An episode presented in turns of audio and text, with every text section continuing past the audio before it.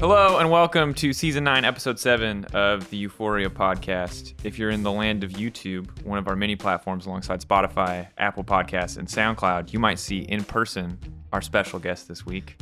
None other than Broken Blade. Thank you for joining us, Broken Blade. We found out you're an early riser, but usually we have to like pull pros from their bed, drag them here Zombie half mode. awake, pump them full of Red Bull, and then pray that they can put a good show on. But it seems like you're a pretty early riser. Yeah, I mean, I'm always up early, which is good, and uh, happy to be uh, on the show with you guys. The early grind set. Wake up before scrims, pop a couple solo queues. Your mid laner wakes up. You already got four, 40 LP, and you're like, "Sup, dude?" Or lost 40 LP. Or You're lost like, 40 LP. Why are you asleep? Dude? Wake up earlier. You're not taking things seriously enough. Yeah. I can see it. Could go either way. Uh, are you a tilter? I've never known this. Are you like are you a solo Well, queue very tilter? at quick all? question. Yeah, I'm just thinking about it because like I would. I, I, this is why I can't play solo queue. Is I tilt so quickly. It's like emotionally. I'm like if I come off four wins, I'm like I'm a god. I'm the greatest human being to have ever existed. My whole day is made. I come off four losses. I'm like, what's even the point, man? Why do I even work? We're like, just a what do I? speck in What is, space. what is money even? You know, like why do I do this to my? You know, like it's uh, you know, I'm a tilter is what I'm saying here. So what, what's your? How are you Um, affected? I think, like, if you, if you would play with me in a team, people would say I'm a tilter because I, I if I rage, I only rage like outside of the game. I'd never use chat really Mhm. because I've grown out of it. Sure. Um, but uh, like usually I don't tilt. Sometimes though, it does hit me when I'm really trying to win and it just doesn't work. You know. Um, then I can like sometimes get frustrated. Uh, Mm. actually, it happened uh, uh, in the SK uh, day where we played them, where I played five games of solo queue. I don't play too much in uh, game days, uh, but I lost every game, and I tried really hard, and uh, and then I took Janko's advice. I'll just not care anymore about solo queue in all game days, and after that, it went a lot better. But that day, I, I was for sure a bit frustrated, which is not good, right? Uh, When Mhm. you're playing games. there is a age old philosophy of losing solo queue win on stage, but you have to convince yourself with that fake smile with the mask on. You lost Yeah. five solo queue games. Yeah, you win on stage. the crying behind the smiley Yes. face. I, but okay, to be fair, I'm not a pro, so I don't know. But I, all I'll say is that there's a philosophy for everything I've heard. It's like, oh, losing scrims when on stage, lose, you know, like. Lose your lane. It's just a matchup. Yeah, like I, I just feel like being a pro is just making up new excuses and trying to get enough other pros to agree with you so you Yeah, can call it right. a philosophy. and they'll use it as well. Yeah. Um, But it's, you're only human, right? I mean, you look at like some of the LPL behind the scenes videos as well, when they're at Worlds and like, you know, where you're in competitive games or you're really trying to win. Like people are just looking at each other like, why do we even pick GP if this guy can't even lane and he's your teammate and he's right next to you? You know. And the reason you're doing it is yes, you're tilted, but it is for the betterment because if you keep it inside, then obviously you're just going to be destructive.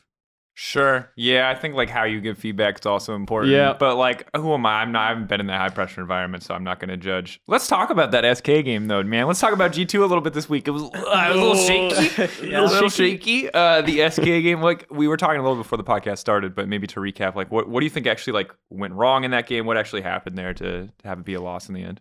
Well, I think um, like the game was actually going really well in our favor. Um, I was playing Gwen against Graves, which is usually uh, what people play into Gwen, but I wanted to, to play Gwen into Graves that game because it was just a very good pick. They had, I think, three um, very low range champs.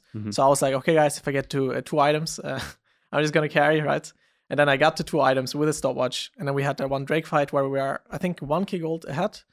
And uh, I think we just played that fight really, really poorly. I think everything that could go bad went bad. And then SK actually played pretty well afterwards, I have to say.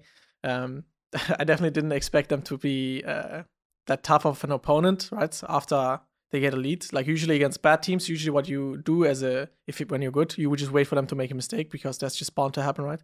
But they didn't actually do many mistakes, and they actually closed out the game pretty well. So it was kind of hard to come back, especially uh, if they had Jinx Orianna against uh, Aphelios, who's just lower range against uh, those two carries. And so Aphelios couldn't carry, I couldn't really carry because I was also I needed someone to go in, and Jarvan was also really behind in in in items compared to like the carry, so he would just get one popped as well. Mhm. So it was just really hard to come back after a certain uh, point. Um, Jankos had that clutch uh, Nash steal right, which yeah, yeah, yeah. which got us like a bit back into the game.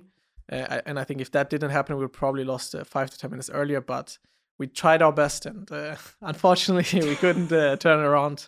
Uh, to be fair, I was caught off guard too by how well SK played with the lead because again, uh, we've been tracking this all season and they just have not been getting leads. They've been losing so catastrophically every early game that we didn't really get to see that side of them. We got to see it two times this week, obviously against BDS as well, and and I was definitely caught off guard. But that was sadly like the sadly for you, the difficulty didn't stop there because I feel like that game was like neck and neck, and yes, there were some mistakes, but like ultimately maybe you had a little bit more agency. But the Fnatic game was was brutal because we looked at your draft, we were casting this game, and we're like, Mm-hmm. oh, great. The, we've got narratives, we've got gameplay stories. We're like, they're, you're clearly set up to play top side. Fnatic are clearly set up to play bot side. Clash of styles. We're like so hyped. The juice is there. It's flowing. We're getting pumped, and then we get into game, and things get rough in bot lane pretty fast. And I know you're just you're living on your top lane island at that point, but like, what what happened from your perspective? Um, so uh, as I mentioned earlier with uh, Kadriel, right? Um, I think uh, we had really good success on Jace Ryze uh, and the diving jungler. Usually, it doesn't really matter what the jungler is, but Volibear obviously one of the strongest early game divers. Mhm. Um, and I think uh, we were also playing for that. But then in the game, something happened that changed our um, uh, game plan, which was going bot and trying to cheese gang. And I think there was like a little miscommunication of like when they got level 2 Mhm. and they got level two pretty late. So uh, Volibear started uh, like wasting a bit of his time, right? And then uh, uh, we also didn't really talk about Diana could invade our top side because I had to push. I could have uh, probably stopped Diana from taking too many camps. I think she took all three, if I'm not wrong. I think she took red Krugs and she was doing Krugs as you were like having top push and chilling in the river. I Yeah, think you were like, asking so probably too. or communicating like where's Yeah. Diana, what's happening. There was like two camps, uh, which is really big, right? Uh, anyways, um, w- on our game plan was to dive top, and I think we could have probably just dove top like three v three or three v two, Yeah. um, or even took Diana's camps instead. But um, things like that do happen, right? And I think after that we still tried to play to our comp. But I think Fnatic they played all the champs that they wanted to play, right? Um, maybe not uh, like Pyke and TF is just what they love to play. Mhm. Um, and I think all everyone else just played the, their parts as well. I think Razork messed up a little bit in some some points of the game, but He- it, it doesn't fights- really. The R- even R with the- flashes. I- the- there's a highlight reel, and I love Razork, and I think that like he did a lot of things well that game, but definitely he's going to the practice tool for for flash Diana ults on zero ping. Like Yeah. that man was playing on 60 ping with I feel like with the, the way I think he thought he was input buffering a Diana alt, and instead he was just alting way too early. But like ultimately the team won the game. The last one he got was super good against you guys, but those first two I was like, It's it's kind of funny the domino effect of the game, right? It's like you want to play topside, you want to stack early waves and like dive or push them off tower or get TP advantage, right? But then one small cheese gang bot losing your topside camps and now you're just on the back foot permanently when you're playing like this comp with Jace Ryze, where I presume it's just dive top early, get Jace out of lane, get Jace ahead, and then that's how you basically win. Well, yeah. I mean, I think also the enemy team comp wasn't really too bad against Jace, right? Because they did have TF. TF Camille is like Mm. like Camille TF uh, Camille Jace matchup is not really in favor of uh, Camille. I think Jace wins that lane one v one, but you do want to gank that lane, right? Yep. Which is supposedly good against Fnatic because Fnatic usually goes bot lane Mhm. uh, with their with their resources, um, and we did still get a dive off, which was really good for the game. Um, like Camille did lose a lot, but it didn't actually end up being too uh, big of an advantage that um, just could allow me to carry the game really. Mhm. Also, Pyke roaming the map and TF always being able to pressure after after the early game just makes me not having side pressure, right? Um, so I always try to group as much as possible. But even grouped against a team that is not strong group, we lost to five v five. Yeah. So there's not really many there's not really many options after So- that, right? yeah. Uh, but we still have to try, right? And I think we we did try our best. But I think uh, at a certain point, Fnatic just played better, and they did deserve to win that game. I think uh, if we were ever to to play against them again, I think we're probably gonna do a lot better than what we what we showed, right? Um, so I'm definitely excited if you're gonna play them that we're gonna probably do a lot a lot better, you know. yeah. I feel like when you, when we look at those comps, side lane would be so destructive when you're playing like Jace Ryze versus like Camille TF Pyke. It's like whoever controls the side lane kind of wins the game, but you can get TF ult on at any second with Camille just like cheesing in a bush through lane or something, or Pyke getting one turn, and then Caps can do the same kind of thing where you like Ryze ults behind you and you have one push into Camille. So feel like comms over side lane must have been a bit difficult that game. I just feel like yeah, if like the if the Pyke lane gets ahead and Pyke gets to do whatever he wants, gets early umbral, and you've got a twisted fate in that game, it's just it's so it's so easy. You know what I mean? Like it doesn't you just you just rock up with a gold card, point and click into infinite CC, and it's just actually unplayable inside. But I, I mean, this Ryze Jace combo, a ton of teams are getting it, but. To be honest, I, I was surprised that they got this much value out of TF. What's your what's your read on TF right now? Because I think that we saw the nerfs. We thought maybe he was going to drop off more. Obviously, gold card alt always going to be super valuable. I thought the nerfs would hit him harder than this because they Mm. did tank his solo queue win rate a lot. Some of that was due to um, a bug with like the auto attack on an empowered card, but so it came up a little bit. But I was expecting him to be useless, but he still looks like super OP. Well, I do think that TF uh, has always its place because it's just so annoying to play against. I feel like like every pro player hates to play against TF, other than the mid laner itself because he doesn't really get ported on on mid, right? Um, uh, so I think he he does have his place, but I also think he has more uh, counterplay now in terms of having like you just have to allow yourself to get ported on. Mm-hmm. So a mid laner can just uh, like outscale him at some point and actually start having pressure, or you can play two v two mid because TF uh, it does have some decent two v twos with like TF Lee Sin, uh, for example. Uh, but I think there's many more ways to beat him now and also outscale him. So if you do pick lanes that just uh, outscale and are safe against TF, Mm. you should usually just win the game. But it does get uh, annoying when the TF who's not supposed to get ahead in early, or the lanes who are not supposed to get ahead early are getting Mhm. ahead early. Then TF just helps you getting even more ahead. So I don't even think that TF is the one really putting other people ahead. It's more You put TF ahead, and then he puts, then he pays it back, kind of. kind of. Uh, it's like if other lanes get ahead, uh, get ahead by like default, then TF just makes them even stronger. Mm-hmm. But TF, I think, does make lanes stronger if they're 50 50. But if you do play to not get like uh, Dove, not get ported on, then I think TF doesn't actually have much of a choice than to just get outlaned at some point. And I think there's many like Viktor or Orianna, at some point they will just outpressure uh, TF.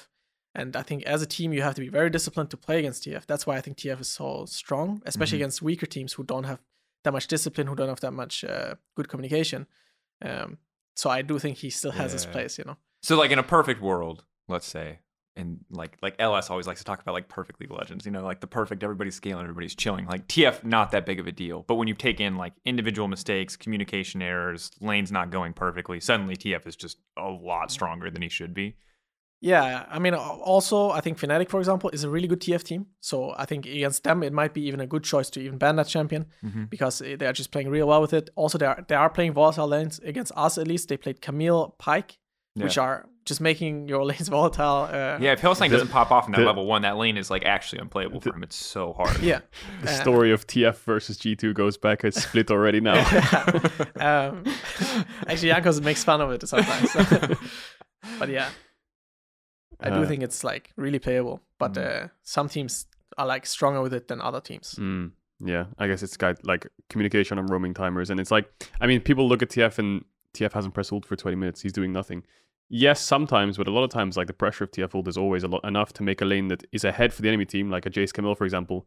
Respect TF ult a lot. Every single time he's missing, you put one pink ward on one side of your lane in mid. Mid wave's dead, and you're sitting on out of vision. Now Jace can't really push too much unless he has like his jungle mid top side. So it does give you windows where the enemy team having a winning lane has to play a lot more respectful. And until you find that window, then it's explosive, I think. And I love these kind of things because as a bad player, I can use them in solo queue. Like when I play Karthus, I'm holding alt for the pressure. Or when I play Blitzcrank, I'm holding hook because it's zoning the AD carry. Not it's true I though, but hit it. holding Blitzcrank hook is one of the No, most. I know it is it's true, one of the it most ankle breaking things Yeah. ever. When the Blitzcrank's running at you with W and he's like in melee range, and you're trying to, it's it's just I don't yeah, know, the- it you're breaks sweating. your brain You're like. sweating. Where's the hook gonna go? and he never uses it, so every second you're like your blood pressure's getting higher. Like, oh my god.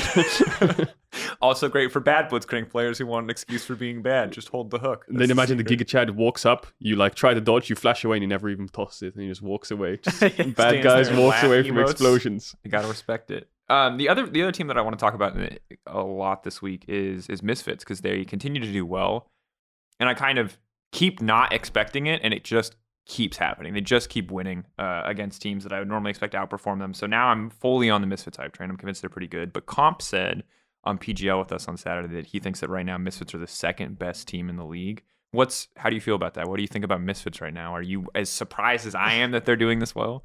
Um, I do think that Misfits is better than like a lot of the other teams in the in the LEC. I don't know if they're the second best team. Hmm. Um, I can't really say because I don't really know how teams play at their peak yet. Right? I Yeah. think we will probably see that in playoffs. Um, I do think that uh, Misfits has their style of playing, which is uh, usually um, the mid lane just carries, right? That's a style. yeah, I mean that is right. um, and I think uh, not only uh, Vetheo, but I also think Neon is playing pretty well. I Mhm. think when he gets his uh, his Jinx, especially, um, he, I remember in Schalke he also liked to play Jinx uh, at towards the end. Like obviously we were in tenth place, right? So we couldn't get to show much, but I I, I did think uh, also back in the day that Neon was very good mechanically. Um, and he seems to be learning even more now. And I think his support is also good. Mersa, I think he's Mhm. a good rookie actually. Um, also very talented. Um, Mm. and I think the jungler has also his uh, like uh, key picks, which is like Lee Sin. I think he plays well on Lee Sin. Uh, but I think they have a like I think it's not too hard to make a strategy to beat them. Obviously, they did win nine times, right? Yeah, yeah, and sure. uh, we only won eight times. But um, I think uh, if you can shut down Vetheo, I think that will hit their team really hard compared to other teams. Um, you can make an argument that if you target topside against our team, that uh, we're also weaker, right? Because Mhm. we are playing topside a lot. Um, but I don't think it's just me that is uh, always ahead. It's, it's usually also mid jungle and, and sometimes even bot. Like we had games where bot lane was also carrying. But I think in Misfits, it's usually mid carries or he doesn't carry, right? Um, that's what I feel like at least. And I think Vetheo is playing really, really well. Um, uh, mainly because I think he just push, puts a lot of effort and actually win, winning, right? And he plays a, a shit ton of solo queue, um, which I respect as a as a player. I think it's good to see. I think it also motivates other players, right? Mhm. Um, but yeah, I think uh, Misfits are they the, the second best team? I don't know. I would actually say that uh, I'm not even sure. I think that other like I think Fnatic is really good. I think Rogue is really good. I think uh, Vitality is also really good, even though the standings are not showing that. Yeah. I think we are also pretty good. Um, actually, I, I did have a conversation with uh, some of my teammates that I think the LEC is actually pretty good. Um, like they have just a lot of good teams actually. Mm, I think mhm. even Excel is starting to uh, do really well. Um, and uh, it's just great to see, you know, like there's a lot of competition. Um, and obviously we want to be first, but it, the competition is nice, so it, it just motivates everybody to be even better. Mhm. Um, we also have a bot lane who's like rather new to the scene, right? Yeah. Um, which is also great to see to see them develop, see them getting better.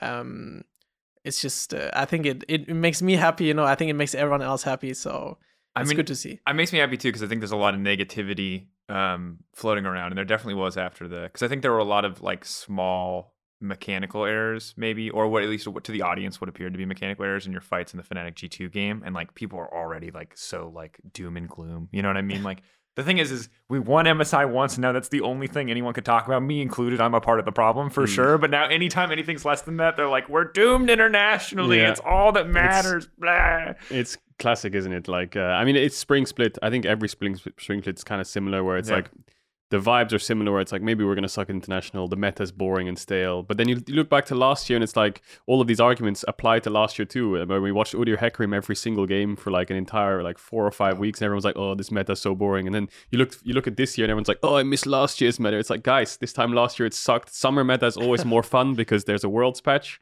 and Yep. spring meta is always a lot slower. Like every summer meta, like towards the end of playoffs, is always like either a big jungle change or some kind of solo Mhm, lane change, so the game just looks different, or there's like randomly a Xayah Kai'Sa meta out of nowhere. yeah, I would love a not Aphelios Jinx meta. No offense to Neon, who's doing very well. There's a lot of players who are doing very Yeah. well in this meta, um, and I'm sure they would be sad to lose the the Jinx Aphelios. But I would love some AD carries Yeah, that are a well- little more uh, explosive. About that Jinx thing, what I was gonna say is, um, BB just touched on it about Misfits like shutting down Vetheo, and you can say like, well, we're a topside team, you just have to shut down our topside. I think the only real example you have of that so far in this split is Astralis versus Fnatic, where Mm. they just said only the only person who can carry is Fnatic's bot lane, and they just literally three man the bot every wave with their jungler hovering every single time, support jungle teaming up, getting bot side vision, and you could see how like neutered Fnatic was when their bot lane was weaker.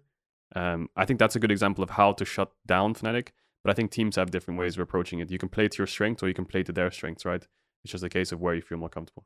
Yeah, I feel like we teams are still pretty young in their development. You can correct me if I'm wrong uh, here, Broken Blade, but like it just feels like a lot of teams are playing one way pretty consistently right now in spring, and I expect that'll expand as we get into best of fives just out of necessity. But it feels like you said it. You guys are a top side team. Fnatic clear bot side team. Misfits are clearly playing through mid. I don't know what would we say vitality. But the thing is, it applies to every region, I feel like, as well. If you look at like T1, for example, they're a very Sure. bot centric team. Always have been kind of like a bot centric team. They don't really play too much towards Zeus, especially with the new top laner. Canna, they did a little bit. Zeus, Mm. not so much, unless he has some kind of Jace matchup, which is a bit rare that, these days. Weibo Gaming is the team with now TheShy. They're just a heavy topside team. Like teams in spring around the world have almost like a one dimensional playstyle. And if they are flexible, then they're probably not even first place right now. Is it necessity of the meta that there's just so many lanes that demand resources right now that you like just have to pick a side to play to? Because I'm trying to think back because I feel like we've had teams that have had more flexibility than that. Teams that have been able to adjust like almost entirely based on draft as to what side of the map they want to play to. Hmm. Um, but I mean, I'm thinking now there's like not really any Ornns. Yeah, Odoamne's played it once or twice. There's not really any like Senna being nerfed is obviously a big deal because there you have your weak side bot laner. So I'm just trying to think if this is like why why is it this way? Is it just spring? Is it just people ramping up, or is it a product of the meta? That's kind of what I'm thinking about.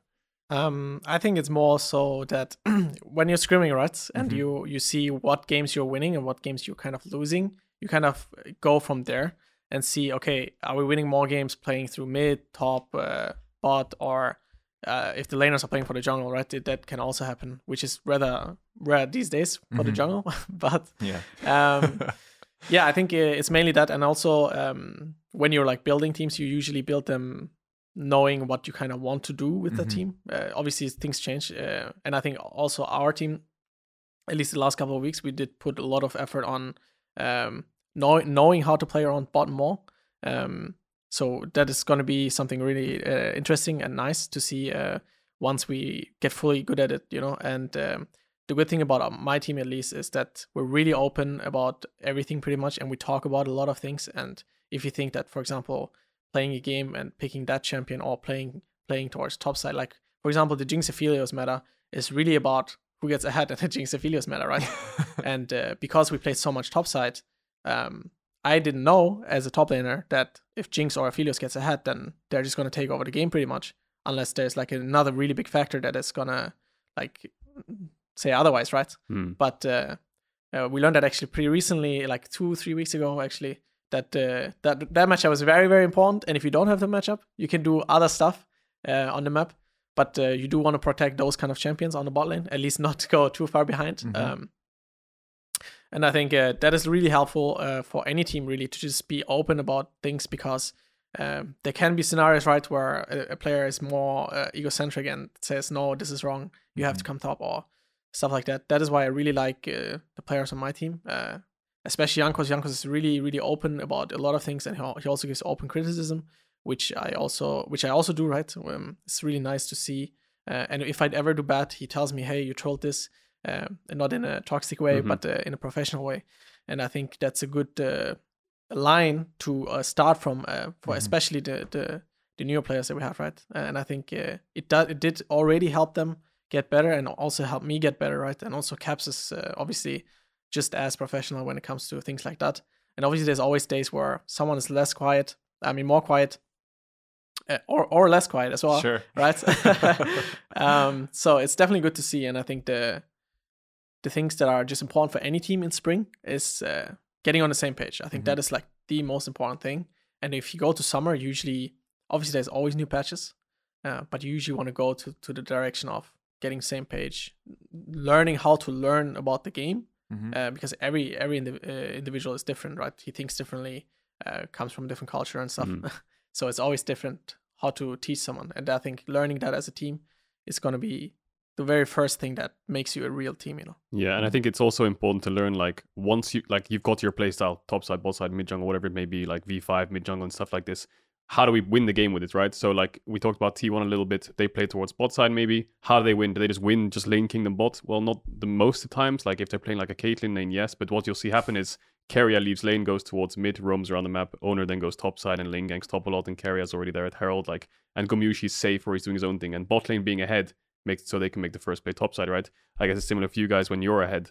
You can get Lane Kingdom or with Jace, you can get a tower and a Herald, but then how do you win the game afterwards, right? Like you're pushing out sides, moving mid, grouping, or you're pressuring aside. Even when you're behind against SK, you're playing Gwen and you're behind, but you're still almost ending the game on a side lane. So having that clear win condition Yeah. once you've got that identity established is really important. Yeah, that makes a perfect sense. Um, I'm actually you keep going into these little little tangents about your team, which I love because I, I want to talk to you about G2. But just to round out our discussion from from last week, and after we talk about G2, we will be able to talk about some more teams. Um, looking forward because obviously the race for playoffs is pretty tight. But Euphoria MVP, we got to we got to have one. I already have one. you already have one. Yeah. You're a part of this discussion. Now I'm glad that your team didn't go 2-0 last week. I'm not gonna Because we can't get convinced because or we like can't because we're really we're like absolutely spineless. The second any we're such keyboard warriors. The second you're like here in person, if you were like if you went 2-0 and you're like, guys, you don't understand.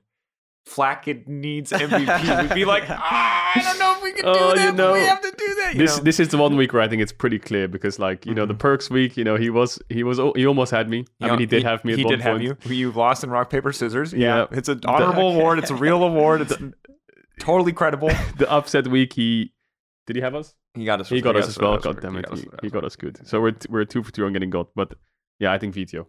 It's Vetheo. Yeah. I don't know you- how you feel. I mean, like, and remember, MVP. You can actually you can have a different definition you want. I think some people look at it as the best performing player in the league, and some, and for me, I look at it as the most most valuable player, the most important player to a team's success in any given week. I mean, I, I, I totally agree. I think Vetheo has been playing pretty well. We talked about it earlier as well. Mm-hmm. Um, I think he's just been a solid rock for that team. He always performs, uh, especially when he needs to, right? And I think he he just knows how to play his lanes, which is really good to see from a player who's not even you wouldn't you wouldn't call him a veteran, right? It's like he's been No. playing for A one and a half years Yeah. now. Um, so he's he's been putting in the work, right? He's like in the first year he was looking great in some games, right? Um, Yeah. but this year he's been doing exceptionally well in many many games, which is great to see. Uh, I think many people or many new people can uh, or players can take a um, example out of it. Yeah. Um, hopefully he'll be able to keep performing like that. Maybe not against us next week, uh, um, but uh, I think it's great to see, and I think he probably deserves it. Yeah, I, I think so. I'm. I think the watching him develop has been really interesting because he came into the league and he was the Zoe kid for that one game, and everyone was like, "Yeah, Vetheo one game," and people banned Zoe, and he was kind of really quiet for the Yeah. rest of the split. He started picking up Viktor, and when Razork started ganking his lane last year a lot more, and they started trying to play through him more. I think Misfits generally had more success, but he felt like that guy who needed that attention. He didn't feel like a rock. He felt like a good carry, but he felt like a guy that if you didn't invest in him, you weren't going to see any return on that. You know what I mean? And now Mhm. it feels like literally no matter what happens, no matter what champion he's playing, you know, whether it's something as as predictable as like a Corki or a Ryze or something as like a Sylas, he just seems to make an impact. So yeah, shout out to Vetheo. Uh, in the running, I think for overall MVP as well uh, Mhm. at this point, depending on where Misfits finish and depending on who else steps up. If SK make a Uh, miracle run, it's probably Gilius, to be honest with you. SK just make it happen, or Astralis. No, Astralis can't make it happen. Is is is Astralis out? they're Are we gonna pull? yeah, are we gonna pull one out for Astralis on the we podcast? have, no, we have five games left, and it's or five. Yeah, five games left for each team, which Okay. just means there's still like a million scenarios. well, they have 11 losses, so I think they're probably mathematically no, because No. it's tiebreakers. I don't know. Okay, we'll pull one out for them next We'll week. pour, yeah, well, the stats team will tell me when someone's mathematically out. The only thing I know is Rogue is mathematically in. Because Yeah. in order to know when people are out, I have to know how all the tiebreaker rules work, and I do my best to forget those, except for when I actually need to know what Yeah. they are. agreed. No, I mean Vetheo complicated. super flexible, draft in game, everything. Uh, You can play for him, you can play away from him. He'll play to you. Like this guy was every style. Uh, you can imagine he's basically doing from Ryze Corki to like Sylas Akali to things like Orianna Viktor, just playing mages. Even last week, I'm not much of like a results based person, but last week I think he didn't even have a single death. He was 5-0-2 on Corki. The Ryze game was 6-0, really 15 on impressive. Ryze. Yeah, because that The game Ryze was game a was- bloodbath. Yeah, because he he- like every almost fighting. I don't know how many kills there was, but there was over 30, I want to say, or 25. And he was the only one who was just like in every fight, but not dying in every one of their fights, you know, Mhm. uh, not getting sucked into the end. Yep. Also, Fimbulwinter Ryze, really great, super balanced. Yeah. As a side. Actually, I do think there's some things that need to get removed from the game, which is one, I think, is Hullbreaker. It needs to. Let's talk about Hullbreaker for a Okay, second. yeah, I, this is a great segue. we can go to G2 after this. Let's talk about Hullbreaker. This is funny. What is going on with this item? Because I've been at first when I see Graves build it, I'm like, hmm, he's tanky, he's split pushing, he's side lane, sure. But then when I see the Camilles and Jaces build it, I know something's wrong with that item. Yeah, I mean, like, I don't think Riot ever wanted to design an item that everybody just has to buy when an enemy guy buys it, right? Uh-huh. Because I feel like if you if you rush Hullbreaker and the enemy doesn't, you're just gonna win lane out of just buying the better item, right? Do you remember the Banner of Command meta? yeah, Where exactly. enemy tops were rushing That- Banner of Command, and if you didn't, you lost, Yeah. and you had to take minion dematerializer because of it. Is it like Uh, that? Yeah, it's exactly like that. Uh, and you build it on every champ. Like you could build it on on. Uh, I think like I actually I played against Akali top in solo queue, um, and he built Hullbreaker, and I could not believe it.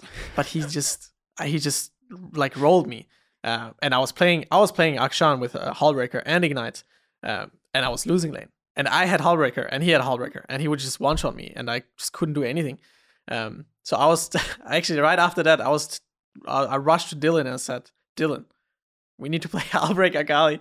And he looked at me weird. It's like, no, we're not gonna play that. but I do think that item is like, like I think it has like 200% item uh, like goal value. So it's around 116% gold efficiency when you're when you're with your team. and it goes up to like what 180, 190 when you So it's when you're 190 alone. because the resistances portion that you get of it scales with your level. It obviously the value increases the higher level you are, but it's 143 at level one. Not that you'd ever have a Hullbreaker at level one, but uh, then scales up to 198. So Dude, this item, man.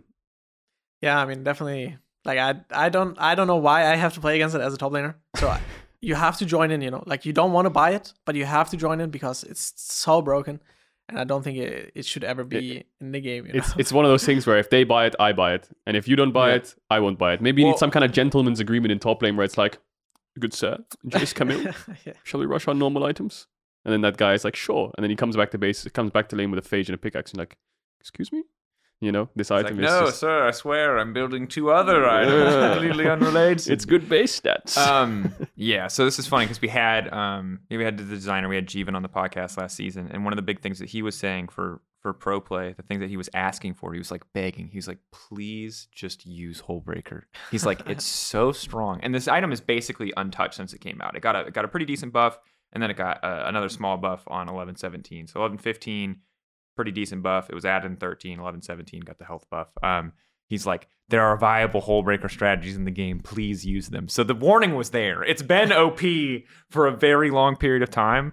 But I, I completely agree with you. I think it's it's interesting because it feels to me like they, when they made this item, they wanted to be able to reward split pushing in a world where you've got like objective bounties and clearly like the game is going more and more towards team play rather than just like players have obviously been complaining forever. I can't solo carry the game anymore, you know, because of like you got kill bounties, you get all this. It's pretty hard to just be Zed like you were in season four, season five, and just one shot eight people in a row and win the game, you know. But that said, when the item is super gold effective without the buff, ridiculously gold effective with the buff, hmm um, to the point where it's not even about are you split pushing anymore. It's about you have to buy it to exist in the lane. I agree. I think it's dumb as hell. Yeah, because you can have like team fighting esque champs, like I'll say in this case Graves is an example that can build Sure. Hullbreaker, but then you can also have champs like Fiora, I guess, who build Hullbreaker, and then you kind of have to like match each other on side lane all the time. Uh, similar to like the banner of command meta back in the days, where you know both tops build it, and you both have an unkillable cannon minion, and you both can't I- kill it, and you need DMAT, and I, I just think that there's a line between it being because you want the item, I think, to be better on side lane and reward split pushing if that's the goal of it, right? And you want it to be weak enough that you can't just build it without thinking about it, which is obviously the case now. You just sl- slam it without having to think about it. But there also needs to be a middle ground where you don't feel like you've lost the game if you try to team fight with Hullbreaker. And I don't know what that middle ground is, but it sure as hell is not where we're at now. Here's That's the what I'll say. mid and top both have Hullbreaker. Support has Hullbreaker too. Okay, actually, I you know I was actually thinking about it. okay, hear me out, right? Like I think two days ago I had this random thought uh, that what if the AD carry builds Hullbreaker, right? He Mhm. builds Hullbreaker. Say I don't know, like say Jinx Aphelios is out of the game, um, and you buy Hullbreaker, and the moment you finish buying Hullbreaker, your support just roams. What are what are the enemy bot going to do? They can't dive you because you you're ever- you- tanky. yeah. You have more HP, Hmm. right? And you have a massive cannon minion just hitting the, you know, and And you that have demolish as well. This is the thing. exactly Have you ever seen top lane Hullbreaker Aphelios? No. It was a cheese. I, I just saw a thread on it and I'm a big Aphelios fan, so I read, but it's actually disgusting. Because think about it Aphelios with a stupid white gun just eats towers for breakfast. Yeah, if you that's give him true. Hullbreaker, he's just unkillable on a side lane. What about infinitely if it's a good AD carry champion that can 1v2, something like Draven? Draven, Hullbreaker, Draven have also I mean, seen Hullbreaker, the actually. thing Draven, AD carry. the thing is that the you don't get attack speed analyzed here, right? So you need a champion that either like it deals a lot of damage, so you get like the life steal rune, uh, like Mhm. the Bloodline. yeah, bloodline. Uh, plus, you need to be able to buy Doran's Blade. Like, Draven could be a good good champ for it, you know. Yeah. Yeah. And uh, do you want to leave Draven alone? You could, right? And then imagine you just have a Pyke, and then you start roaming. And I think if people actually start doing that, I don't know if it's good. It was just a random thought that I had. But if people start doing that, hmm I think the item has to be fixed. And then the Pyke has Hullbreaker too. No, no maybe Oh, not. no, no, no, no. Here's, here's my pitch. Support Senna. You let the park, the Pyke farm. Your early lane is scuffed as hell. You get a Pyke with friggin' um, Hullbreaker, and you have Senna roam for souls between each lane. And then you do the Hylissang strat where you just park your Pyke on a side lane with Baron Mm, buff, and he's mm. actually unkillable, and he can 1v1 anyone you send over. There is a tech there somewhere. You're gonna have to brainstorm it. You need to get home and draw like a mind map with your team. You need to be that guy, you know, flip the whiteboard, clean everything off, and start Hullbreaker in the middle, circle. 80 Yeah. carry champions. I mean, I'm open minded about it. If my AD carry wants to buy it and says just go roam, I'm gonna buy Hullbreaker and 1v2 them. Yeah. Wait, Then are you we have on, a. is eleven? oh, Are we on eleven four this week? I don't actually know. Are we on 11-4 this week? I think uh, there is a new patch. Our excuses were off this week, so yeah, we our don't. excuses. need- We're not actually casting this week, so there, there is a new patch for sure. yeah, we're on 11-4 this week then, I There's guess. the- Uh, 12-4. There's the Aatrox buff and the set buff and. Uh, Oh, eight And no, buff. okay. I was just checking because I was like, maybe Oh. I, I live a patch behind. I think probably like you do for the most part, or you live in between patches because you play a lot of solo queue. So I just don't usually don't read the next patch until it's about to be in pro because I just try not to think about it. And I mostly play ARAM, so it doesn't really matter anyway. All I'll say is Renata.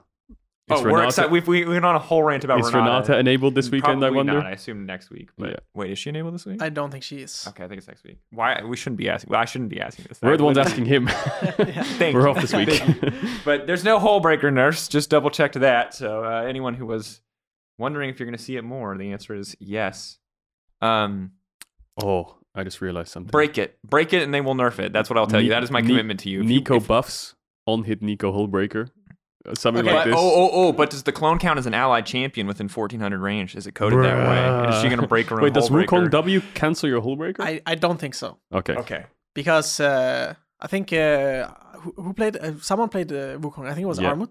Someone Yeah. played Wukong Hullbreaker. Yeah. Yeah, and I I, think don't think Armut. I've seen it get getting Okay. cancelled. Can you, Maybe I'm wrong. Can you Hullbreaker Shaco and then have both the clone and actual Shaco have Hullbreaker? Damn, we're, we're really like we're really idea. I have reaching no deep here. Drakos is gonna queue up tonight with his hidden yeah. tech. He's like, I'm gonna get Frank one, wins his four games, comes home, he's the dawn of everything, and then he loses them. He's like, yeah okay well if you know how i how i work you know that i brainstorm think it's genius get in remember that my hands are bad and i'm like wait i can't play Hullbreaker Shaco. i'm just gonna not queue at the right time and die anyway or and then there's or- like the camera pans, and there's like this bucket list of Drakos ideas, and it's, It's like a, the bin's just full to the top. so true. to be fair though I never told anyone to play Smite Bard mid lane because I think it's trash, and it was trash, and it still got played in the PCS Yeah. anyway. So that one I will not take blame the blame for. yeah, and then Anyway. LJL played the Smite Poppy Top. What do you think about the Smite Poppy and the Smite shop? Okay. Because I always want to say Okay, we have this before we great. we've Okay. finished on the last tangent here, yeah, yeah. No, but no, no, EU wait. hasn't seen it once yet. Okay, now I have to say I'm like you guys know me. I'm a really big fan of like weird strats and like Mhm, weird champions be played. Um, and uh, it was really funny because I did play with uh, Rossrock in a game in queue. I was playing Pyke top with Smite. Um, Okay. and I was just like running around ganking people with Pyke and uh, messing with other people, Mhm. which is really funny. Like it's really fun to play if you're the top laner, but I think a lot of everyone else just hates to play with it. And Rosser also really hated to play with it. Uh, he was really uh, uh, not mad, but like more frustrated, Frustrated, yeah. about the strategy just being in the game. And I think uh, it is not healthy. I also dislike it, but it's fun to play. You know, it's like it's like a fresh little breeze of like different play style as a top laner because a lot of the times, especially nowadays, that you can't TP anywhere else, right? And I think that also already took like a lot of creativity out of the game Yep. uh, because if you had prior on top, you could stack a wave and then dive bot instead of just diving top lane, right? Um, but nowadays you can't do that, so people just take smite and run around anyway, uh, which is, in my opinion, also not healthy for the game. Uh, it is.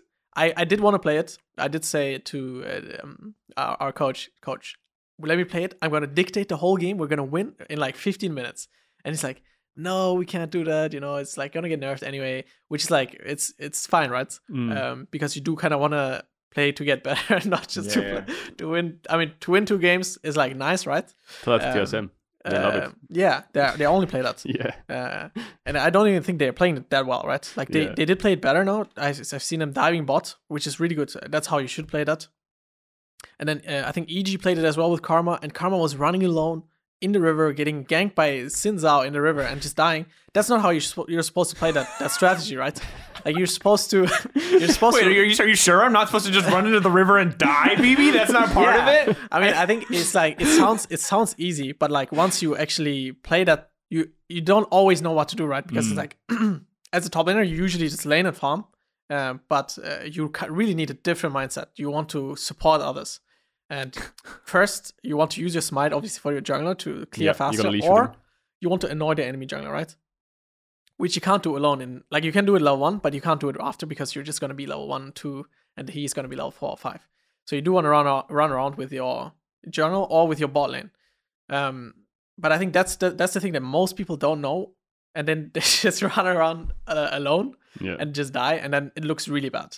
Um, but then, then they're like objective bounties, forehead. exactly yeah and i think um, nowadays people just go like the hullbreaker is even better now in that strategy uh, and they all go demolish and Yeah. then your tower is just dead The- and i think if if the top laner is good if he's a good player he's just going to carry the game no matter what champ if you're just had 3k gold 4k gold out of just default Mm. then you're just going to win and i think that is the counter to the strategy The, the right fu- the funniest thing about me into this strategy is like you know the song "I'm at a payphone" with the Oh meme my and the guy's God, like yeah. just pl- dancing and the woman's like banging on the window. that meme.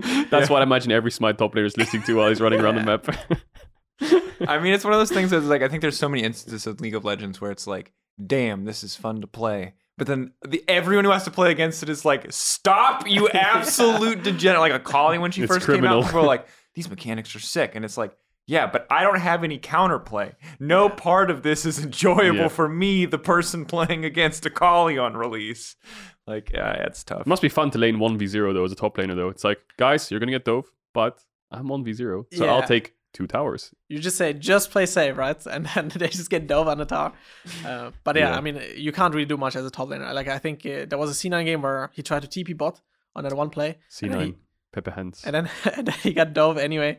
I don't think that's good. You should just be really selfish against those that strat. But I think it did get nerfed as well. Like I think it's like pretty much out of the game. Yeah, they did. They took it down. They they did like a pretty ham-fisted change, I think, and they said they had a in the patch notes. They said a, they had a plan for like a more holistic systems change to stop stuff like this from happening. But in the short term, they just had to be like, bam, Yeah. just like you touch a minion, you're never getting gold or XP ever again. I don't remember what. The yeah, they exact did it twelve point four. They did some support gold item uh, income changes. Yeah, basically just again ham-fisted, kind of like when they got rid of funnel, when they were just like, do not touch jungle item, bad. You know, like these these kind of things. Yeah. Um, Cool. Uh, anywho, that was when they added in the the X or the gold bounty for minions. That if you had farmed too many jungle camps, you got reduced Mm. gold for Yep. minions. That was that change, which killed funnel pretty much. I miss the days of uh, was it the G two finals against OG where they play Xayah Rakan funnel. Yeah, that was random. Wasn't that random as hell too? Because like so funnel was like though. mostly gone at that point. yeah, it wow. was mostly gone. That was cool though. I just remember what it was. It was like Taric. There was a counter to the funnel. Oh no, it was Varus Blitzcrank was the the, the counter to the Oh, funnel yeah. bot lane because you just you all in them over and Mm. over again and you just Well- never give them a second. Wait, was that the Taric Sona bot lane? That was oh that was the counter that OG tried against whatever funnel bot lane G2 Okay. played was the Varus, and then I Mhm. think they kind of messed it up and it did not work. League is wacky. League is wacky, which is a great point. And uh, speaking of League being wacky, let's talk a little bit more about G2 or G2.0 or 3.0 or whatever. G three. G no, because I think Carlos is probably pretty attached to the two. G two point five. It says 2.0. We'll go with 2.0. G 2.0. Um, talk to me about like the off season process. You got to drive a you got to drive a garbage truck. It seems like whatever that video was. I don't remember that. I just remember the picture of you in the garbage truck. Wait. What garbage truck? Wait. Okay, forget my garbage truck comment. Maybe I misread that. I don't remember.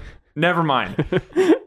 Am I fever dreaming live on the show? We'll never know. Anyway, you joined G2. What was that process like? Um. Well, it was like this offseason I did talk to many teams actually. Um. But uh, G2 was the most uh, interesting for me because I I just liked um, the whole organization, the the amount of like uh, reach they get. Uh, also, just the players that were in. I was really big fan of uh, Caps uh, and Jankos. Um, and once we started talking, they were like really serious with, okay, we're gonna start really early. We're gonna play the world's teams. Mhm. Um, and I was like, wow, that's like a team who wants to win, right? And I have the goal of wanting to win. So why would I not take that uh, as a um, as an opportunity to to get even better, play against the world's teams? We played against the world's finalists uh, at the time. How how were the scrims? Were they good? The scrims were good. Uh, it was a lot of fighting, honestly, Mm. uh, but uh, it was really really fun. We also scrimmed like till very late sometimes. It depended on the the, the world's teams. Uh, on how much they wanted to scrim, and we were like really down to scrim as well, right? Because you don't really get the opportunity as a team who wasn't at Worlds to just scrim those teams, right? Mm-hmm. There was also this team McDonald's uh, with I think uh, Leader and Wunder Leader, and, Like Mickey, Mickey. leader. exactly right, and they also scrimmed those teams, and I'm sure it was just as fun and as like uh, uh, helpful for them just for us. Maybe a bit a bit less for them because it wasn't like really hundred percent serious, but for us it was like really serious, Mhm. right? Uh, because there was like a whole org behind it. Um, and I think that was also a reason why we picked up the players that we picked up, right? Like uh, our bot lane, we we we we had the chance of being able to play with them for a whole month. Um, before, like we tried out many other like rookies as well, and also non-rookies, I think. So just a quick question there. We said we tried out. You meant tried out rookies in the bot lane. So you're trying to like figure out which bot lane you wanted as you being the starter on G2 as the Yeah. top side. Exactly. Interesting. Okay. Um, so we did try um, a lot actually because Mm. we we had the time, we had the we had the opponents to scrim, we had uh, just everything um, built up for us to have the best possible outcome, and I think we did get the best best possible outcome for us. Uh, at least that's what we decided uh, uh, at the time, and I think uh, I am very happy with uh, when we started scrimming. Mhm. I think there were people saying, "Oh, we're gonna burn out." Like some of my uh, um, uh, friends that told me, "You got you, you're for sure gonna burn out uh, because you scrimmed so much." already, and I don't think so because I think it's all about perspective and how you see it. Mhm. And uh, we did also obviously take breaks. It's not like we screamed like two months straight up until like uh, LEC started. We obviously took uh, breaks. Uh, There was also this winter break, Mhm.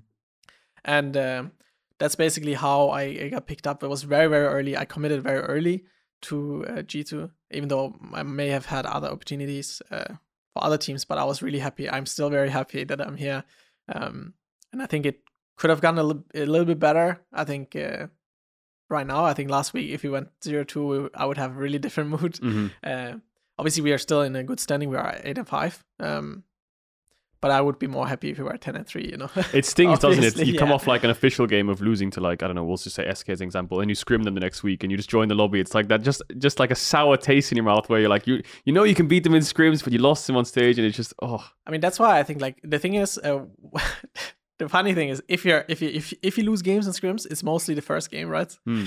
And then we had this like little excuse. Okay, it's fine, guys. We'll get them in best of five because we do win most of the scrims. Uh, I did mention it uh, a bit before, uh, and not in the podcast, but we do win. I think um, like seventy percent usually. That's already a really high number, and Mhm. I think we may be the best team in scrims. I'm not sure.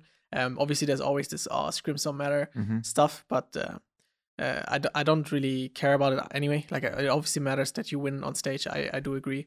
Um, but I that's why I'm also not concerned. You know, like I'm not concerned of uh, not being able to win the whole thing because I do think that we are doing really well. And uh, I don't know how good we're gonna be in best of fives, but I do have very high hopes because we we are just.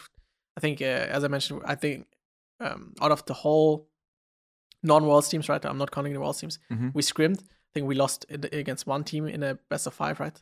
Like five games uh, block. So uh, I am very uh, looking forward to what we can do, you know. And obviously, we want a strong finish, Mhm. um, and I think we can get a strong finish. Obviously, there's still so much to learn. Yeah. Uh, every patch, the Hullbreaker. I think we actually got really late on the Hullbreaker. It was like the last day we scrimmed, and then the enemy team because most of the time we are winning scrims, right? So it was like Hullbreaker just never mattered. And then there was this one day where Hullbreaker was like, "Wow, I can't lane, guys. I have to buy this item." You know? yeah. and uh, uh, I think C9 actually like uh, had one time I think it was last year where they all were also winning a lot of scrims, and then they had this one time where they were losing a lot of stage games, and they were blaming it on winning a lot of scrims, right? Um, I don't know if you remember, it was the Zven Vulcan Blaber Mhm. roster, hmm um, and uh, yeah, it's still very exciting, you know. It's always better to win scrims though, because when you, I guess you can say lose is improved, but if you're losing a majority of scrims, then you know fu- something fundamentally is wrong. But if you're winning a majority of scrims, something fundamentally is right, I suppose, right? It's just the middle ground of we need to lose enough to learn, but we need to win enough Yeah, to have confidence, right? It's that gray area because if you win everything, you probably don't learn much because you're just getting away with anything that you want. Unless you're like yeah. super disciplined playing, you know, peak, uh, which I just not. Let's just not even say that's possible. I don't even want to entertain that idea. Or if you're losing all the time, it's just got to be super horribly demoralizing. You need some kind of Yeah. Light there. But um, you kind of, it's. I'm curious what um, like what what is the big focus right now for the team? Like, what is it that you guys are working on? Because if you're, are you struggling at all to transition some of what you're doing in scrims to stage games? uh is because like you obviously you did have the zero two week like what is the what is the big focus right now for g2 to make sure that you can be 80% win rate like all the time Uh, I think uh, the the the most important thing always is like you always come into a week with a preparation of what you want Mhm. to work for work on, right? I think that's that should be for every team, um, and uh, we always have that as well. And we believe that that week we have to focus on that. For example, obviously I can't go into detail, right? Mhm. But I think most of the time the goals that we are trying to achieve, we most of the time get it uh, in most of the scrims, even if it doesn't work in the beginning. I think, as I said, I think everyone here in, in, in my team at least is very open minded. There's not much uh, uh, emotions going on into the game. Obviously, sometimes you get frustrated uh, about uh, losing or Yeah. like even when we are winning a lot, when we are losing, we also get frustrated about it, which is not a bad thing, right? If it's not negative. Um, and I think that's really nice to see. Actually, it's not like oh we're winning four games a day anyway. Uh, that one game that we lost doesn't matter. When the one game we lost actually mattered the most, for example, right? Mhm. And we always have this one saying like last game matters, right? So we always don't want to lose the last game.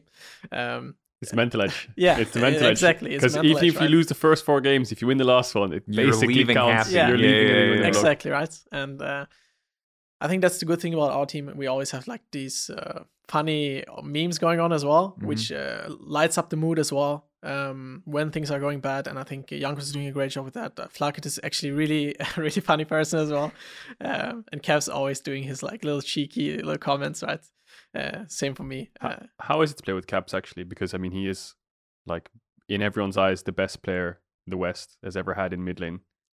is it um, is it an experience? Did you have you learned a lot from him? And do you talk a lot about solo lanes? Do you ever one v one each other?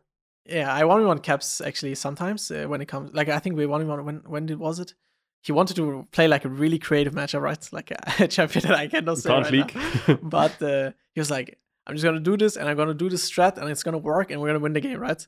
And I was like, "Sure, let's try it out." And then we tried it out, and it actually worked. And uh, obviously, it wasn't like a scrim game, so we couldn't actually. Uh, but his theory was like he's very creative uh, as a player. He's very like the thing about Caps, I think, is when he's happy, when he's in his zone, right? Um, then he has like million ideas and like Yeah. million ways to actually win you the game. But uh, when whenever he gets like, uh, I think less happy, what I notice is like that he's talking less. Uh, there's less options that he wants to talk about. Um, but most of the time that doesn't happen, right? But that's something I noticed. Uh, very very creative, like very mechanically skilled as well. And it's really fun because I can just talk to him. Hey, let's play this random champion, and he's like, "Yeah, I can flex it," you know. and uh, of course, again. when uh, uh, when I would compare him with I think Bjergsen, right, which was also a very very great mid laner. I think Bjergsen was uh, more controlled uh, and less uh, doing random stuff, right? And I think uh, both both options are really great, obviously, uh, and I think both are really really great players. Um, I do think that both are d- different in a way, and I, I really like to work with Caps because I think he's like very similar in terms of like personality, Mhm. but also the way he plays the game. I think uh, he's very open to just trying out stuff and like Yeah. most random stuff and uh, even in the games he's like always goofing around which is like really funny like for example in the we played a game uh, it was like also the Fimbulwinter Ryze I think it was was it against Misfits or something? He was like oh I'm gonna just tank the damage gonna see how much damage I can tank you know? In an official game by the way. I was like hey let's calm down you know? Let's let's finish the game. He's like oh I'm gonna ult us in the base you know? I'm like sure let's do it you know? Which is Oh, like really good it's like really nice to see you know? He always uh, brings in like the the funny vibe uh, Mhm.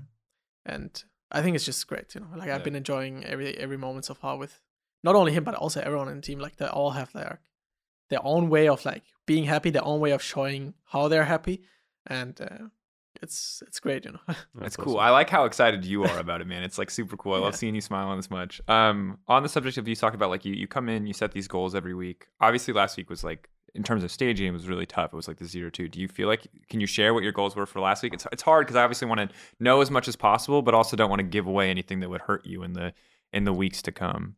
But Well, like, what were your um, goals last week? Did you meet them? Because I'm curious if even in the face of like uh, what was a very difficult stage week, you guys are still like hitting the progress that you want to hit. well um i can say at least that uh, in scrims that we met the Mhm. the the the goals that we had uh towards the end it's always like the main goal to like it's it's it's unrealistic to always have 100% of what you're working on right but Sure. you do want to work on something Can you share like a sample goal? Like it can be made up in the realm of like either something that you've because you've worked with Dylan before, maybe it was a goal that Schalke had, or something that's like not relevant To to give the game an anymore. Just so people understand, because is it like speak more, or is it like be better at Baron? Is it like okay. what, what kind of goals do like you an set? example um like a very general example is like not getting caught in mid lane in Sure. in, in mid game as well for example uh, a lot of time uh, um, AD carries or the mid laner are in mid in mid game and then uh, especially against teams like Fnatic um, they always want to fight mid Mhm.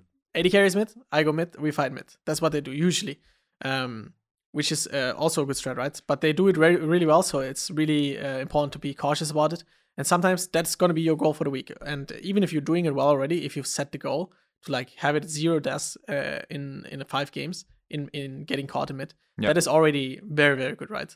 Um, did we achieve those goals, like the goals that we tr- practiced in in last week? I don't think so, right? Because we obviously lost the game, Mm-hmm. Yeah. and I think we didn't lose the game because um, we got outplayed or something. We we just uh, actually we did get outplayed, but like in a different kind of manner, right? Yeah. Not in, in like terms of mechanics, but in terms of like just how Mhm. uh, they played, right? Um, so I think working on those goals, I don't actually know what will be our goals for this week Sure. because we, we didn't scrim yet. Uh, but we are gonna like probably when I go home, we're gonna talk about it, right? And Mm. also everybody has like every week. The good thing is like everybody has their own kind of ideas of what they want to do, what the champions they want to play. Um, so also when I think, for example, if you want to be my teammate and I think you you you like you died a lot uh, in this Sure. specific matchup, I'm gonna tell you, right? I'm gonna tell you, oh hey, I think you died a lot. Maybe you should uh, like tune it down a little bit. You know, like what do you think the problems are? I'm not gonna just tell you just stop inting, right? Uh, because that would be very unproductive, um, which does happen in in a team environment. Uh, and I think that's not good. And I, I Yeah. think that's the good thing about our team that we can Mhm. actually openly talk about it. And if say you disagree with me, right, you can openly talk to me about it because I'd like to have a conversation about it anyway. Because if you think that's not a problem and I think it's a problem, that is already a problem, right? Yeah, yeah, yeah, yeah. Um, and I think that's what usually happens at the start of the week. And in the middle of the week, you experiment a little bit. At the end of the week, you usually want to play in scrims, the draft, uh, and the play style, how you want to play on stage. Mm. And uh, it's good because in the beginning, I think of all like uh, just screaming, it wasn't like that. But nowadays, there's like always like this rhythm, this pattern of like just uh, practicing, which is good. I think it's very clear to just kind of say it sounds easy to just this is what we're working on, this is our results in scrims, plug on stage, but it's a very up and down rocky kind of process sometimes in the weeks where you come in with an expectation, Yeah. it wins on Monday, you play on Wednesday a scrim block, and if you've already found something that's broken it, or like there's a champion that you've kind of like overlooked that people are doing, or Hullbreaker on a Friday warm up or a Thursday scrim block where you're like, wait a second, Hullbreaker's OP. So then all of a sudden you have to like have a lot of discussion where it's like, this has been working, but this looks really strong. What do you Mm. want to do on stage? Maybe do it in warm ups before the game and then decide. So sometimes it can be a little bit last minute. Good weeks, it's very kind of smooth, but sometimes the transitions are very rocky. I do have to say something about that actually, about the last minute thing. When Tank Akali was a thing, right? We never actually played in scrims.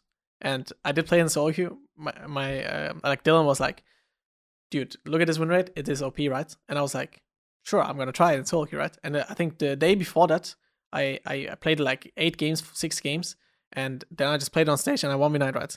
Um, and I think those kind of things happen. But you also need the confidence to to play those champions, right? Mm. And also, I think uh, what is really important is just practice, practice, practice, practice. Is, practice makes perfect, right? Kinda. Um, so even though we didn't play it in scrims, if you're confident enough in playing something, it doesn't really change much, you know. Mhm. Um, unless it's like Jace Ryze, where you want to dive top in in like a coordinated way, Mhm. um, or like you want to play um, Aphelios Thresh and also dive bot or Pyke, uh, Pyke TF. That needs coordination, right? But when you want to play a champion that, like Hullbreaker, just got OP and actually it was like similar, right? Because it was like very late into the week.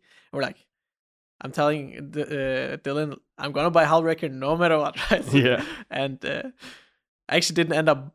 Did I end up buying it? I didn't end up buying it in both of those games actually because I played Jace one game, um, and I don't think it's too great on Jace, especially not against Camille. Um, and I think the other game I played Gwen, and then on Gwen. Yeah, Gwen, can't maybe not really, so good, right? can't really build Hullbreaker Uh, unless so- you're unless you fancy it. Um, yeah, uh, I would have bought it if the situation would have been Actually, good. looking at your champions, there's not many you would build it on.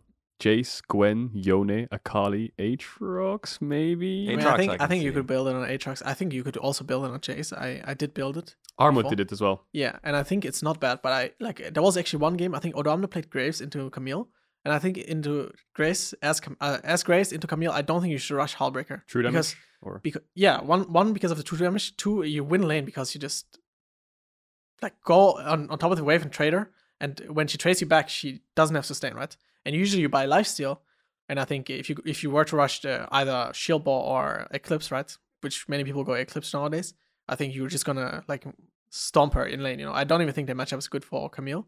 Uh, you have to gank the Grace, and I think that that game Grace was like Mm. four melees. That's what you want as Grace, right? And I Mhm. don't think you need Hullbreaker to actually win at that point. Yeah. Mm, and I think that's like one of the few cases where I wouldn't have bought Hullbreaker. But uh, yeah, most of the time it's just Okay, so don't a hundred buy Hullbreaker ninety percent of the time. Yeah. But there's ten percent. But but trying to understand Think the item it. and look at the context Like, first was- for anyone watching. I was also also thinking about counters to the strat, right? And Uh-huh. I thought, what if people start playing Vayne top with Hullbreaker? She deals true damage to you, but she Oh doesn't no no no! take Cut the true tape! Cut the tape! Cut the episode! Oh no! Yeah. yeah, no, it makes sense. It makes sense though, especially into when things like Aatrox are coming meta. Maybe things like that can work. Yeah, Um, I mean, I, I don't know. Like, I'm I'm always the type of guy who tries to counter the meta and I still plays the meta, right?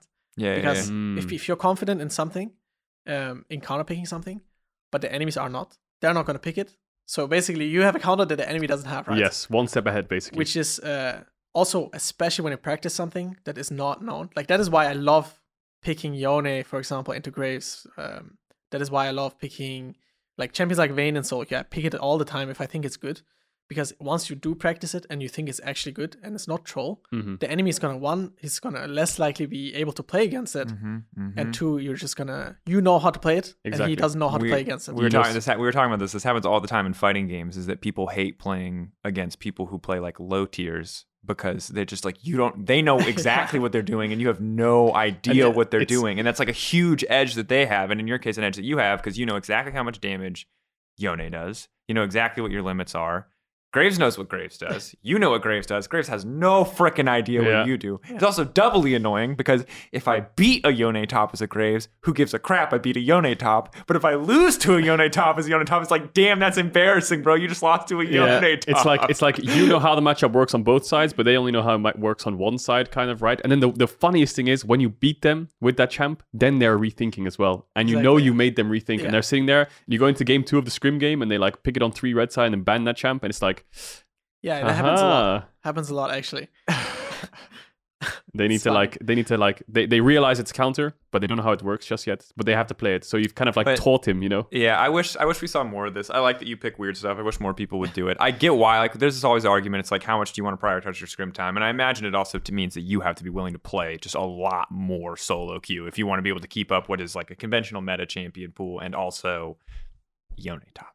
you Yeah. know, like I mean, most of, like most of the time, the meta champs are easier to play than non-meta champs. Sure. I think that's just because people usually like to go tend towards the, like that's why I think Renekton's plays so much because it's just easy and always good in uh, certain scenarios. Maybe not nowadays because they got nerfed. And Mm-hmm. Hullbreaker is like kind of kind of strong. Even though I do think you can buy Hullbreaker on that champ as well. um, and on mid, it's like uh, mages a lot of the time right nowadays. Um, not as much like Sett or Yeah. Irelia mid. It's not uh, like you- when Irelia was like OP, people picked it right, but only because it was OP. Nowadays, Irelia is only picked into certain matchups. Uh, same for like bot lane. Usually, only see two to three champs anyway in a meta, which is like crazy in my opinion. I would really love to see more AD carries uh, instead agreed. of just two. And then when those two are out, it's most of the time it's Ezreal or Jhin or like those kind of champs. just these really safe, standard, Exactly. boring. And yeah. Maybe it's because that's just how the game is built, right? Mhm. But uh, it has been in the game for a long time where the AD carries are just usually the least amount of different champions picked. Sure. Um, looking forward, kind of segueing uh, away from like the the more meta talk and talking more about what's in front of you. Two weeks left. Week seven, week eight. It's five crazy that there's only two weeks left, Yeah, isn't it, of the entire split? really nuts. So this week you play Misfits and BDS. One of those teams, obviously, kind of scary. BDS will say underdog. Uh, and then your super week is XL Vitality Rogue. Like, what is what is the goal? What is the focus coming into these last two weeks of games? And again, like, I asked that in the worst way possible because we literally just talked about goals, and I don't want you to give away anything else. How do you how do you feel about the upcoming matchups? What's your read, and like, where are you guys? What do you think is like a realistic expectation for where you guys can finish? Um. Oh well, I'm I'm definitely very excited for that week because I think we are playing like uh, the, especially the super week because we lost against two of the teams that we're playing. I think Rogue and uh, Vitality, right? And th- those two losses were really really sad losses. Like Mm. we got stomped both games, and I'm very salty about it. And I do want to win, like really badly. And um, I think it's, it's not the easiest week, of course, if you look at the standings, right? But I think uh, we are capable of beating every single one of them Mhm. um, even if uh, sometimes we have to, we're gonna have to put up a fight. I think Misfits game was gonna be interesting, and I think the Vitality and Rogue game is gonna be really interesting, and it's gonna depend on how Excel plays. Um, but I think uh, every of those games are really winnable. I'm very uh, uh, confident, at least in, in Mhm. those games. Yeah, and by the sounds of it, we talked to Upset about this a bit, a little bit, like playoffs. You've mentioned XL a lot. You mentioned Vitality, G2, Rogue, Fnatic, and that kind of leaves Misfits as well. That means Mad Lions wouldn't Ooh. be in playoffs. There it is. Um, this this kind of idea floated around around a week or two ago as kind of like, oh, they might miss it. Then last week came a little bit more serious, and now after this weekend, it's kind of like, wait, Mad are actually probably going to miss playoffs. What do you think? Um, I think I think they are missing it. This this this split. Uh, it's either I think it's either them. I think Excel is actually gonna make it. I think if someone is not gonna make it, it's probably Vitality or Mad Lions. I think Excel has this really mo- motivation of like getting there for the first time, right? Yeah, Which is uh, great. dangerous. yeah.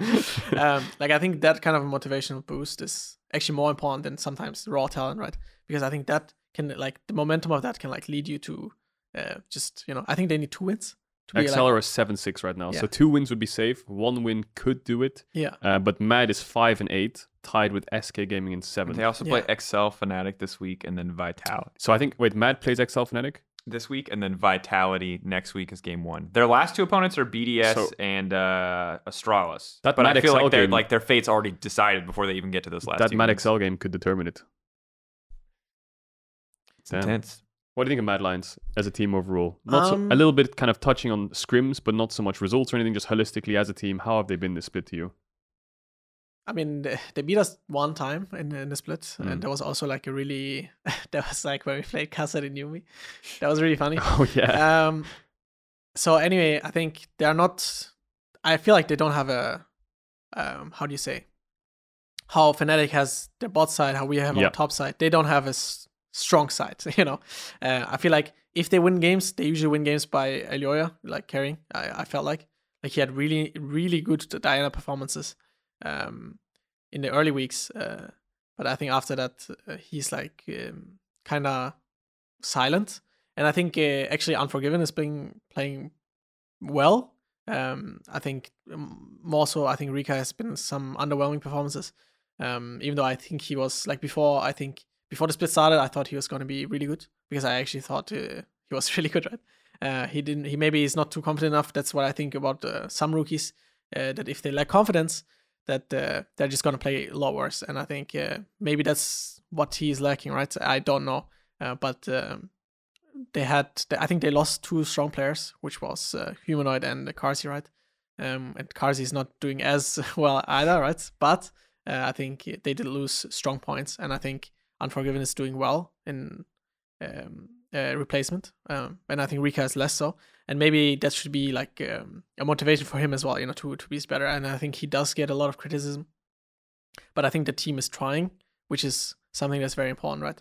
And Mm. uh, I hope they make it. I would like because I like Armored Rats. He's my he's a good friend of mine. Yeah, yeah, yeah. Um, and I always like to win against him, even though I actually almost like I think I had my first win against him uh, last last game against him. And in Schalke, I think I've never beaten him once, and I was always salty about it, you know, because I always wanted to beat him, right?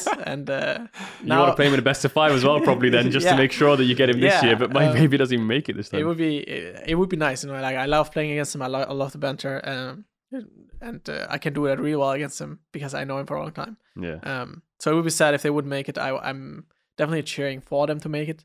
If they're gonna make it, I'm pro- probably not, right? But uh, Yeah. It's it's interesting how we were talking about like earlier on the podcast about team identity, strong side, weak side, this and that. And I guess Mad Lions is one of those teams that just doesn't have the identity yet because they, they were trying so many things this year. Like at this Yeah. split, they tried like Renekton Irelia mids, they tried the Corki mids, they tried the carry tops, they tried the tank tops. Like Well, and it's also just like obviously this is a year of rebuilding for so many teams. G2, Fnatic, Vitality, Mad, obviously uh, Rogue as well, and it just feels like, and and a lot of teams lost good players, and a lot of teams are in the case of Vitality is obviously just completely rebuilt. Um, but it just feels like Mad got the short end of the the rebuilding stick in terms of results right now. We'll see what their ceiling looks like, but like it just sucks for them. I think especially because public perception is also just like stacked against them because like G2 rebuilt, they're doing pretty well. Fnatic rebuilt, doing pretty well. Vitality, eh, score's not great. they're but on like, the edge right but now. they're on the edge, right? But if they make, as long as they make playoffs and show up in best of fives, people are going to give them that. And like Rogue, also the the kind of the big surprise of the offseason. So it just feels like in this split that's entirely about rebuilding, like any number of these teams could have bombed out. You know, like maybe if the vibes were terrible in the offseason and you did burn out, and I'm glad that didn't Yeah. happen. But like you never know with so many of these teams. Um, but it just feels like Mad. It really sucks for Mad because um, I think in a world where everyone is struggling on brand new teams and everyone's struggling to find their footing in spring, which I think teams teams still are. It's just like they're getting wins on stage. You know what I mean? Um, I think they'd get a lot more forgiveness, but because they're like former champions and they kind of suck right now, it's Mm. just like people are people are ruthless because like every other team figured it out. It feels like so quickly, at least in terms of how to get wins on stage. Because if you had told me that like you and G two would be at the top, like you were in. We'll review our tier list at some point. You and G two were like bam right up there. We were like it's gonna be Fnatic, Vitality, easy super team, and then like G two G two Mad are like right behind that. That's what we expected. We're like oh we'll have to see how Flakked and Targamas do, but like bam look at that top side for But- Mad. But then the Mickey Nation attacked. then the Mickey Nation attacked. So it did. So it's it's weird. I this is the thing that caught me the most off guard. I would say of all the things. It makes sense, especially as we hear more about Fnatic on like what humanoid brings to the table. I don't know if you've heard big shot caller. I don't know if you how much you've heard or how much you've experienced this. This man apparently is like the puppet puppet master Really? mid to late. Yeah. I've never heard of him talking much. He's the voice of Fnatic. It's in Which yeah, I didn't hear either. We didn't talk about it in interviews last year because we knew he was like he was the guy that his the thing that he always talked to us about was like motivation and like wanting to find that. But then this, the Fnatic boys are all like, no, you don't understand. Hmm. He might he's like, we're playing this side of the map. We're playing that oh, side actually, of the map. actually, now that I remember, I think Armut said uh, one time that his mid laner was like really smurfing, Yeah, like uh, last year, right? yeah. Uh, when I was, did talk to him, uh, when I was like, "How's your how's your new team, right?" And he was like, "Yeah, actually now now it makes sense because uh, it's probably true when when there's like so many people saying something, right? Then Yeah. it must be somewhat true, right? Yeah. At least. But I think that su- that sucks even more for Reeker then because when when I knew Reeker was joining the team, he just had to be a good mid laner. You know, he didn't have to be a great shot caller or a great leader because I didn't think that that's what Humanoid provided. And I just think that makes the situation even doubly hard for him. He's trying to find He's gotta confidence on an. LEC team, already super difficult. He's trying to fill the shoes of a very good mid laner, doubly difficult. He's trying to fill the shoes of a very good mid laner, arguably one of the best performing mid laners in Europe, uh, who also was a late The game voice of the team as the well. voice of the Shot team. caller, like, are you kidding me, demanding bro? It's like trying to. It's like when Poe tried to replace like Bjergsen. Oh my god, that's hard, dude. That's pressure. You know what I mean? Like you just can't. Or XP also tried to replace XPeke. Why has Poe tried to replace so many? He's iconic replacing all these insane laners? mids. God, I just realized that. Damn. Oh, Tristan. taking their jabs. All right, he's out there. He's doing yeah. work. Um, Damn, LEC's banging. LEC is banging. Last thing for this week, I think the Rogue Excel matchup was hype. The matchup I'm most excited about that I can't really ask any questions about because it requires you to leak stuff is Misfits versus G2. I think that is the most It's a battle for kind of like, I mean, if you beat them, you can contest second. But if they get a one step ahead of you, it's quite annoying to kind of climb back because the head to head. I think you have won the first head to head, and then if they win, then they'll have Yeah, head to head. But if you win, you'll bring them into the even state, and you'll have the head to head. So second place is a much easier. Yeah, I mean, uh, I think uh, it will then depend on Fnatic, right? Because Mhm. Fnatic is also uh, one win ahead. Um, but uh, definitely, like the first the first game against uh, Misfits, actually, we had a really solid performance until we didn't, right? Oh wait, can we actually can we real TikTok? Did you see the video? Cause we Yeah. Shocker has broke down that play, and then I worked with Yeah. him to write a VO. You're cracked. Everyone thinks it's Flakked. You're Yeah, insane. I mean- you got away with murder. Did you watch this play? I did see he it. bought the stopwatch in comms because Jankos Wait, what G2 champ were you published the playing? comms. He was playing Renekton. Renekton, right? Yeah. Yeah. and then like to be fair, Neon griefs it just a little bit. Sorry, Neon, but like Yeah, you I got away with absolute murder. Yeah. Like you hero, biggest hero moment I've seen all season. And at the time, we're just like Flakked for qua- uh, qua- crazy quadra kill, Flakked. Yeah. I mean, uh, it was like right after the game, uh, we we're like full of adrenaline, right? Because right? But uh, actually, did it happen? Actually, I, I don't even know. But anyways, that was like the craziest game we played probably this se- this season, and uh, we're, like I, I wouldn't, I probably probably wouldn't even have bought so much if Jankos wouldn't tell me because I was Yeah. like, yeah, what just happened? Right? We just did we just lose the game? And Yeah. I'm like, okay, we're gonna go back buy a Stopwatch and then defend, right? And then I think also. If, if Misfits wants to end, they will end 10 out of 10 times. If this is scrims and they want to end, they will probably end. It was probably just uh, very like heat, heat of the moment. they yeah, they Everybody's were pressured, they were super split uh, for panicked. I mean, they came back from like 12k goal lead. Yeah. uh, with the bounties balanced. Uh, anyways, Balanced. um, anyways, I think uh, I did have really I I took a lot of time and it just doesn't look as flash right, which I don't really care about. Uh, uh, but then after the game, Dylan was like, "It's actually if you, we looked at the replay and I was like, holy shit, you know, like BB actually did so so much." They said, I was like, "Yeah, I I guess. you know? yeah, you're the you're the MVP. You're the hero. You're the hero. I think that, like, yeah, I think that when you look back at the play, like, you are definitely the G2 MVP, but also I think Misfits are watching that play back, like, Yeah, what are we of course. doing? Yeah. Like, I mean- why, why we're out here just. They were like really splitting uh, the damage. I think if they all uh, hit me and also uh, Neon doesn't mess up the the flash, Mhm. Yeah, the flash auto. Yeah. Then I'm also it was like really like I think he he was about to like two shot uh, Senna, and while he was like out attacking, Senna killed Jhin, and the auto attack didn't come off. Like there's also scenarios where the auto attack comes off and both die, and like the auto attack animation was like coming off right off, and then he just he just died. And if that that happened, we would probably lost the game as well. So it was like so many scenarios where we could have just Game of inches, baby. It's not over Which is till the like- next explodes. Uh, So. Are you so? Are you confident that this time, if you get a 12k gold lead versus Misfits, you won't throw it or Was almost it G2 it? last year against Misfits where they got an Elder and then just aced them and then won when they were yeah, 10k it was down? Yeah. that was No, we all we cast that too. Didn't we? Yeah, yeah, Misfits has some banter. TF Yeah. has some banter with Oh. G2. and um, I think, I think yeah. Also, we we had a really hard early game comp. We had Ryze, Renekton, dive top, which we did. Um, they got in the late game. They won a fight. Gwen Cassio against a lot of Yeah. melee champs, right?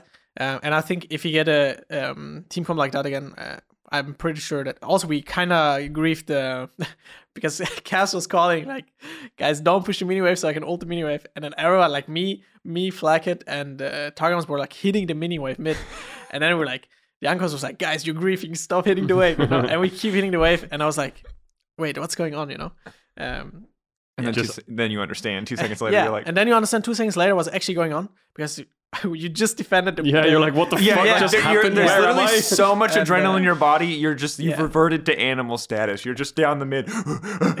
yeah, just, just like Exactly. like, that's what I think. I, you know what it is when you win a fight yeah. and you feel like you're immortal, or you come yeah. off a good league game and you're like, I'm a god, and then you have to remember you're like a level one character again, and you're actually just not OP yeah, anymore. and you're, you're, dude, the That's, emotions. that's how I feel. I feel like what is it? You see, I say ooga booga. That's what I feel booga. like. Ooga booga. I just feel like complete brain off when I win a fight. Like let's end, let's end. People are like, no, let's take bear and slow down. I'm like, ah, yeah, Yeah. like cracked out. yeah, it was like that actually. And after the game was like crazy because we were like, oh my god, like how do we even almost get close to losing that game, right? And I think Misfits is a team that uh, again.